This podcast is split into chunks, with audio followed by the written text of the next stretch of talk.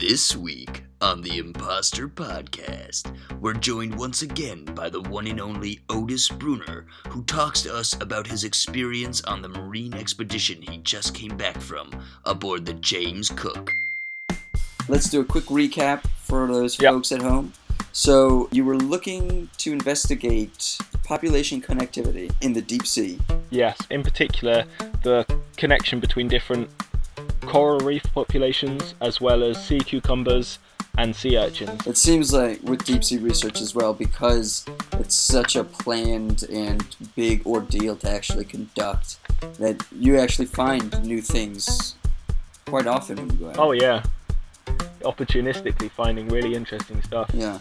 That's why it's important to record everything we see, Everything. even if it seems unimportant. Everything. All right, cool. And why deep sea research is important? You mentioned that you know these population conne- uh, connections that you're indeed researching are Mm. important for the marine ecosystems that inhabit not just the deep sea but all areas and parts of the water column. Yeah, uh, it can provide habitat, spawning habitat, breeding habitat for the fish that we catch in shallower waters and go to our table. There is migration between the deep and shallow waters. I mean, Right?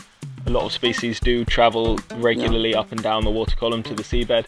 It's it's the ocean. It's all interconnected. That's the beautiful thing about. There are no boundaries in the ocean. Exactly. Yeah. There are no. There are only the boundaries we put there. Yeah.